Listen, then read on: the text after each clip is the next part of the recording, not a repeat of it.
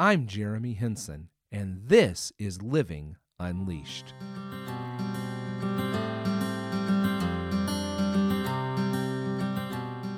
Welcome back. I am Jeremy, and this is episode 67 of the Living Unleashed podcast, where we are awakened to the reality of a passionate life that is defined by hope, filled with joy, marked by peace, and walks in freedom.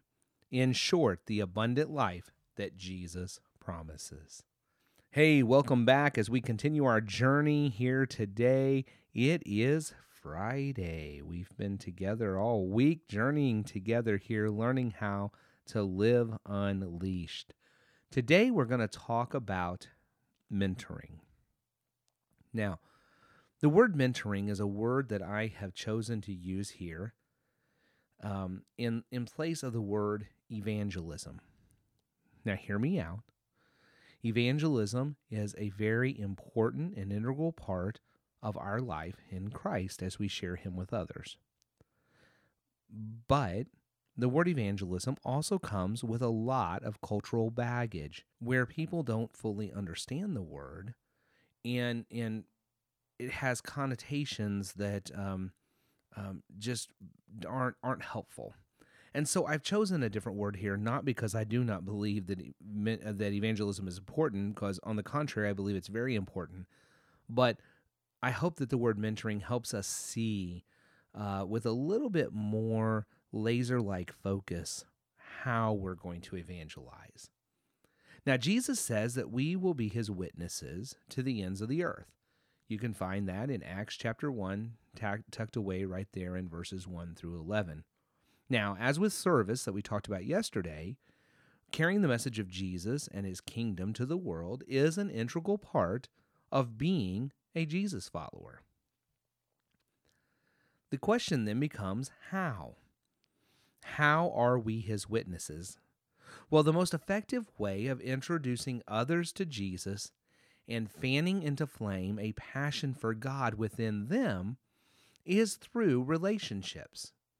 As we focus our passion on God and invest in relationships that are built on loving others like God loves us, we place ourselves in a position to be a mentor. We mentor by being involved in others' lives and inviting them to be involved in ours. So, see, one of the first things that mentoring captures for us that I think is oftentimes left out of any understanding of evangelism is that it is relational and it involves actually being involved in someone else's life and in letting them be involved in ours. Now, this takes vulnerability. You see, I can't just simply make some kind of a presentation that is filled with facts and and and propositions and try to get you to believe that I actually allow you in to see how I'm living that out. That is what mentoring is. Because, see, our mentoring goes beyond just merely words. We cannot simply tell others theological facts about Jesus. Mentoring is most effective when our lives demonstrate the passion for God and others that we profess. It does not mean that we have everything perfect, but our lives are moving forward to better reflect our passion for God and the attributes of his kingdom. So it it moves it out. You know, mentoring makes it relational. I think one of the problems with the word evangelism is that we see the term evangelism oftentimes more through the the lens of business and making a sale. In other words, evangelism is about demonstrating to someone they have a need, demonstrating that Jesus is the answer to that need, and bringing it up to a closing moment when they will buy the product. I, I don't I don't want to sound harsh, but that's really what a lot of approaches to evangelism come down to.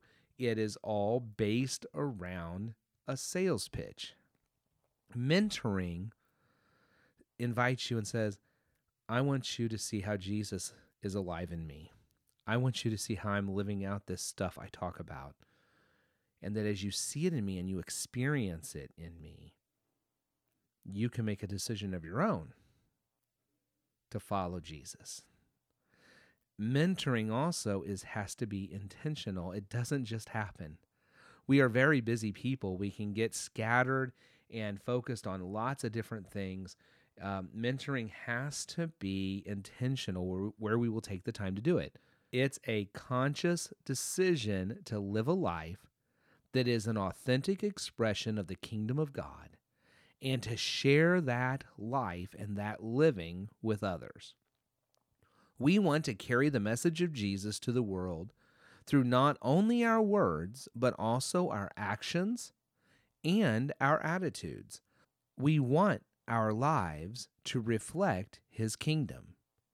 Therefore, we strive to establish relationships where these things can happen.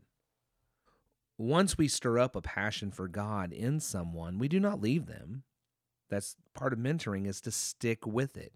We walk with them and show them how to live intentionally for God as they love others. This is one of the other places where I think the word mentoring helps to correct um, a um, uh, uh, something that's kind of skewed in our understanding of evangelism. When we look at evangelism as a business proposition where I make the sale, I demonstrate that you have a need, I demonstrate that Jesus is the answer to that need, and I lead you in sealing the deal so that you take Jesus to cover that need. But mentoring goes on and beyond that because it walks with you we help others to discover all the wonderful gifts that God has gifted them with so that they can develop them and use them for the kingdom. We serve alongside them in community. We show them how they can mentor others just as we have mentored them. In other words, we disciple them. We continue to walk with them. Where our the end game is not simply getting them to say the prayer to receive Jesus and then we say, "You're good. I'm going to go on."